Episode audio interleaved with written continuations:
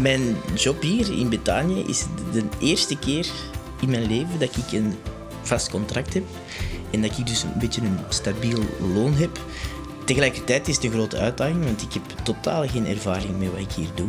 Dus ga ik vandaag spreken over het evenwicht tussen stabiliteit en veiligheid. En aan de andere kant uh, ook de uitdagingen in de job en wat dat in een moeilijk jaar als corona voor de mensen betekent. En ik praat daarover met Sarah en Kevin, die zelf ook in een nieuwe uitdaging zijn gestapt. Vandaag gaan we het hebben over stabiliteit versus uitdaging. En ik heb twee fantastische mensen bij mij, Sarah Dex en Kevin Maas.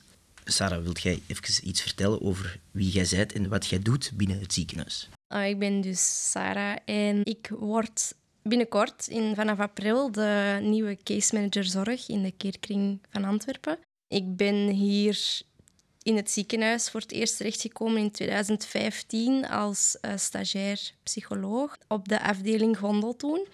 En um, dat is mij daar heel erg bevallen, want ik ben eigenlijk sindsdien blijven plakken.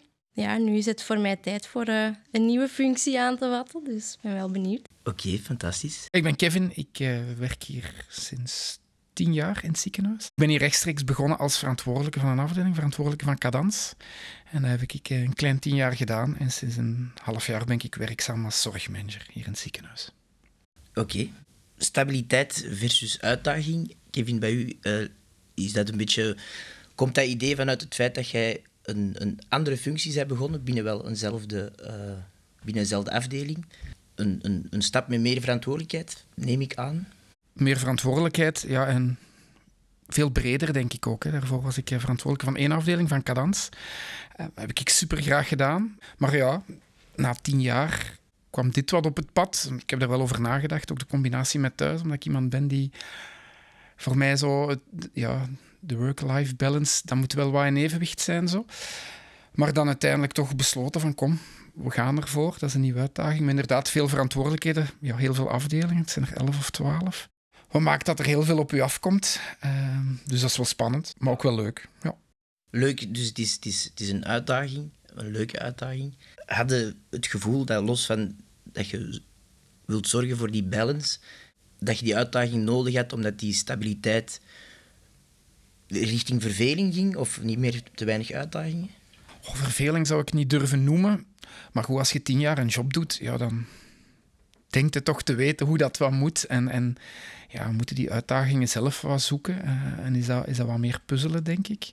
Het was ook alleen mijn thuissituatie heeft lang ook gemaakt dat ik ook comfortabel zat in die job, omdat thuis uh, met de gezondheid van mijn vrouw niet altijd heel evident was om uh, nog iets anders te doen. Dus die stabiliteit was voor mij ook lang nodig.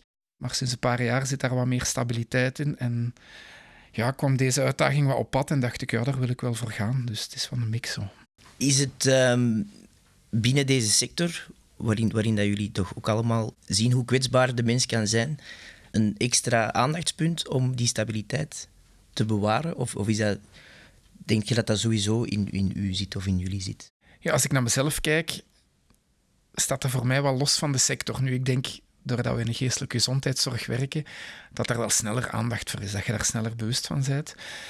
Daar ben ik zeker van. Maar ja, voor mezelf is dat voor mij altijd belangrijk geweest is en zal blijven, denk ik. Maar ik denk wel dat je gelijk hebt dat het feit dat we in deze sector werken, waar dat er toch wel veel aandacht naar gaat, dat je ook bewuster ook zelf, allee, bewuster zelf mee bezig bent, denk ik. Ik ben het daar niet helemaal mee eens eigenlijk.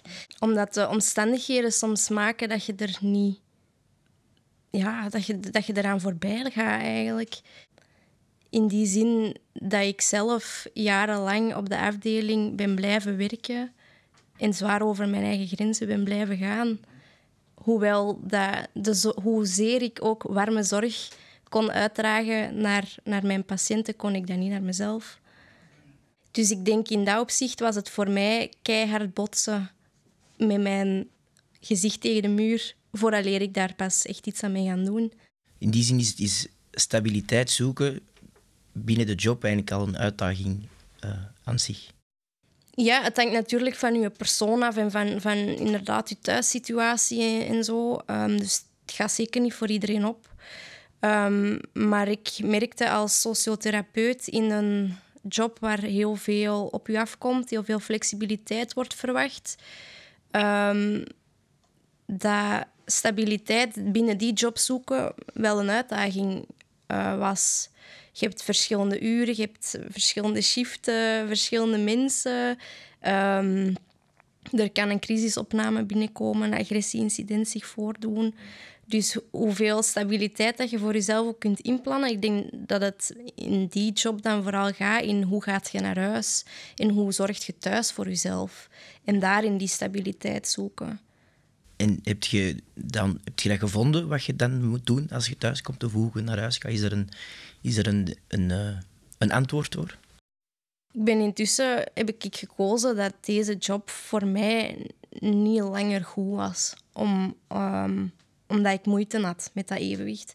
Dus voor mij is het een keuze geweest om te zoeken naar stabiele uren, naar daguren, afgebakende momenten, zodat ik meer tijd voor mezelf daarnaast kan inplannen. Ik kan me voorstellen, als, u, als uw blik zo gericht is op andere mensen die hulp nodig hebben te helpen, dat het heel belangrijk is om op tijd naar uzelf te kijken, voor die hulp ook te, te kunnen bieden. Klopt, in theorie ja, zeker. Ik denk dat, dat ik daar wel heel erg mee geworsteld heb. Vooral met um, de rol als... Ik ben er als hulpverlener. Om dan te erkennen aan mezelf dat ik eigenlijk ook wel patiënt was, ben. Want misschien zijn we allemaal wel patiënt en hulpverlener. En in mijn hoofd wist ik dat allemaal wel, maar toch heb ik daar wel heel erg mee geworsteld. Denk je dat dat besef van ben ik, ik ben zelf ik ben, ik ben hulpverlener, maar misschien ook patiënt. Heeft dat besef u veranderd als hulpverlener?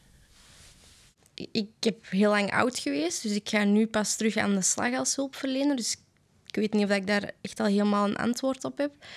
Um, ik denk dat ik me alleszins wel meer bewust ben van de kwetsbaarheden en dat je alleen nog, nog maar meer kunt begrijpen wat dat sommige mensen uh, doormaken. Valt dat een beetje onder, u, onder uw taak of voelt je die verantwoordelijkheid ook als zorgmanager richting personeel? Of is er binnen de collegialiteit ook het belang van elkaar op de hoogte te houden van hoe het gaat?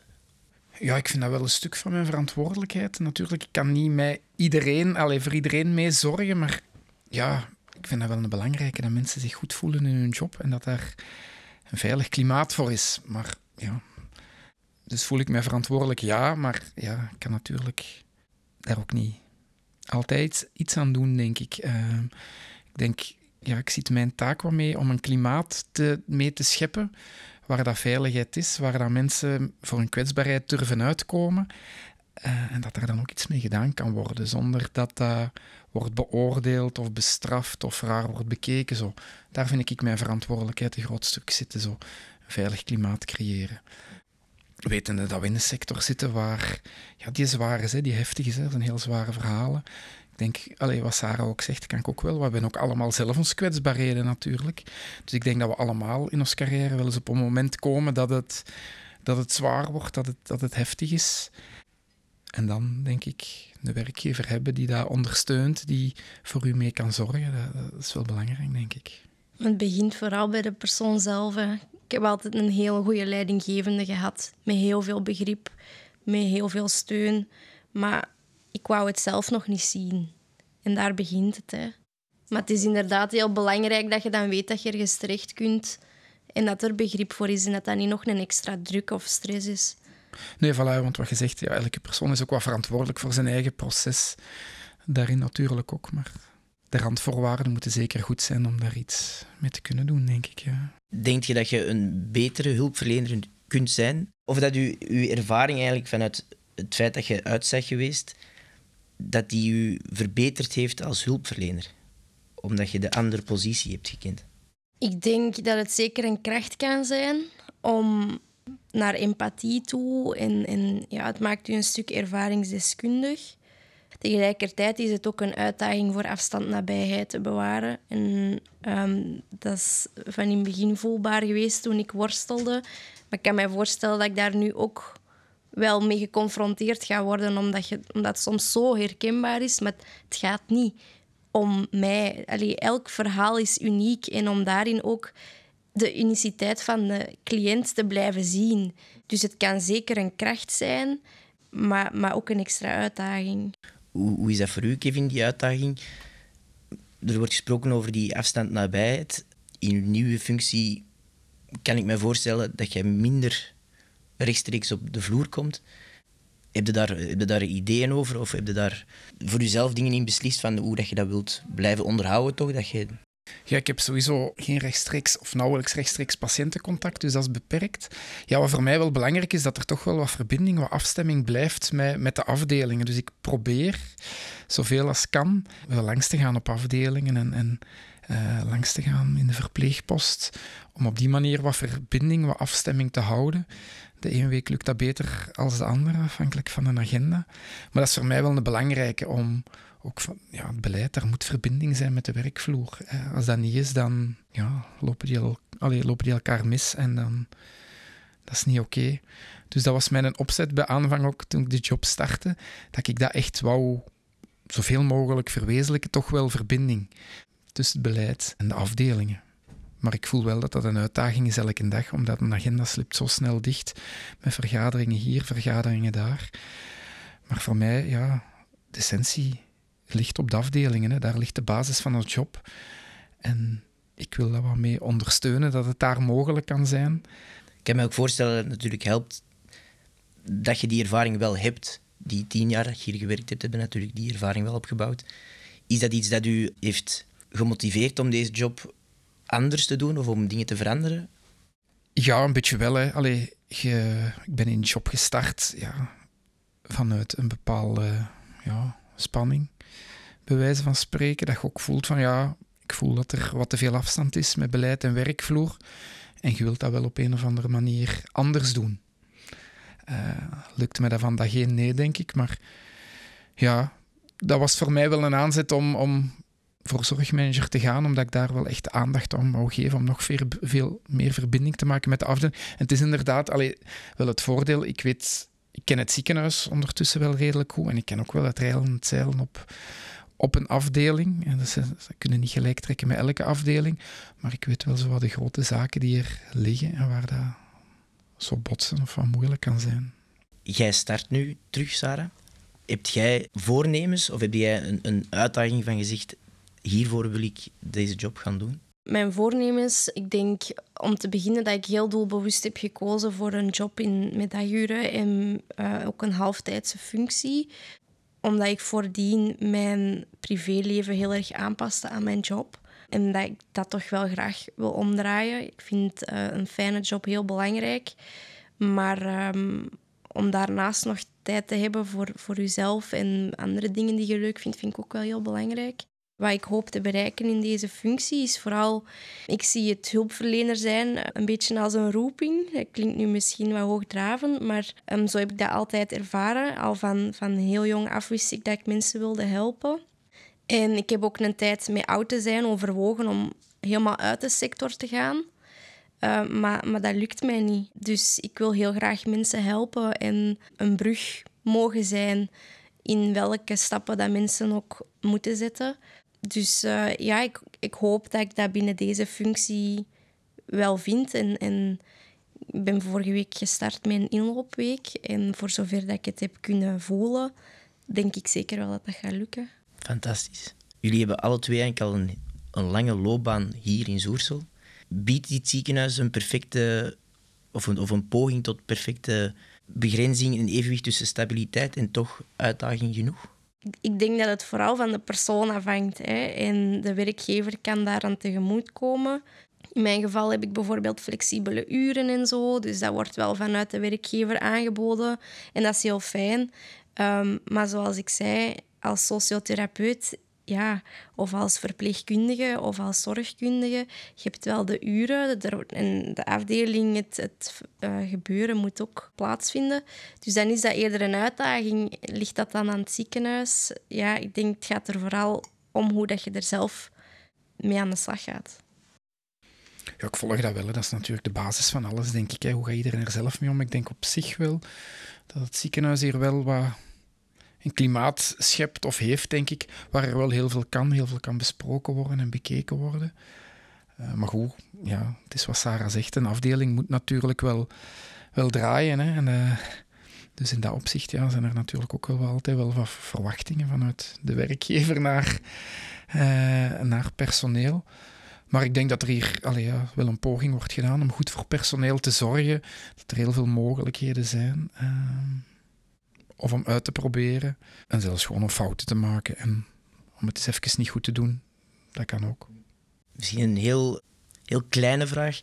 Wat zijn zo de dingen die jullie thuis kunnen doen of doen, waarop dat jullie alles van werk en uitdaging lossen? Ja, voor mij is dat sport. Ik kom zelf altijd met de fiets uh, naar het werk. Altijd 90% van de tijd. Omdat, ja, dat maakt mijn hoofd leeg. Het is hier soms zwaar, veel aan je hoofd. Maar van zodra dat ik op die fiets spring en een half uur later thuis ben, is dat vaak al van mij af. Dat doet al veel. En verder ben ik sinds een paar jaar ook trainer van een voetbalploegje van mijn zoon. En dat helpt ook om ja, alles te relativeren, om het kinderlijke plezier te zien. Uh, ja, vroeger was dat zelf sporten, maar nu met kinderen is dat moeilijker. Dus doe ik het op die manier en dat geeft mij ook heel veel voldoening en veel rust eigenlijk. Uh, voor mij is dat denk ik dieren. Ik heb heel veel affiniteit met dieren. En ik ben in september ook uh, begonnen met een opleiding tot uh, paardencoach. Um, dus om mensen te coachen met paarden. Um, en die paarden, ja, dat is, dat is mijn ontlading. zalig. En je hebt zelf ook paarden? Nee, ik heb zelf geen paarden, maar ik heb het geluk om een samenwerking te hebben met iemand die paarden heeft. En ik doe daar wat klusjes en in ruil uh, mag ik die paarden gebruiken. Dat is heel fijn. Klinkt alle twee heel fijn. Met podcast Balans wilden we jullie een inkijk geven in de werking van Betania Geestelijke Gezondheidszorg. Heeft de podcast je geprikkeld en ben je benieuwd hoe het er dagelijks aan toe gaat? Volg dan Betanië GGZ op Facebook of Instagram en ontdek het laatste nieuws op onze website.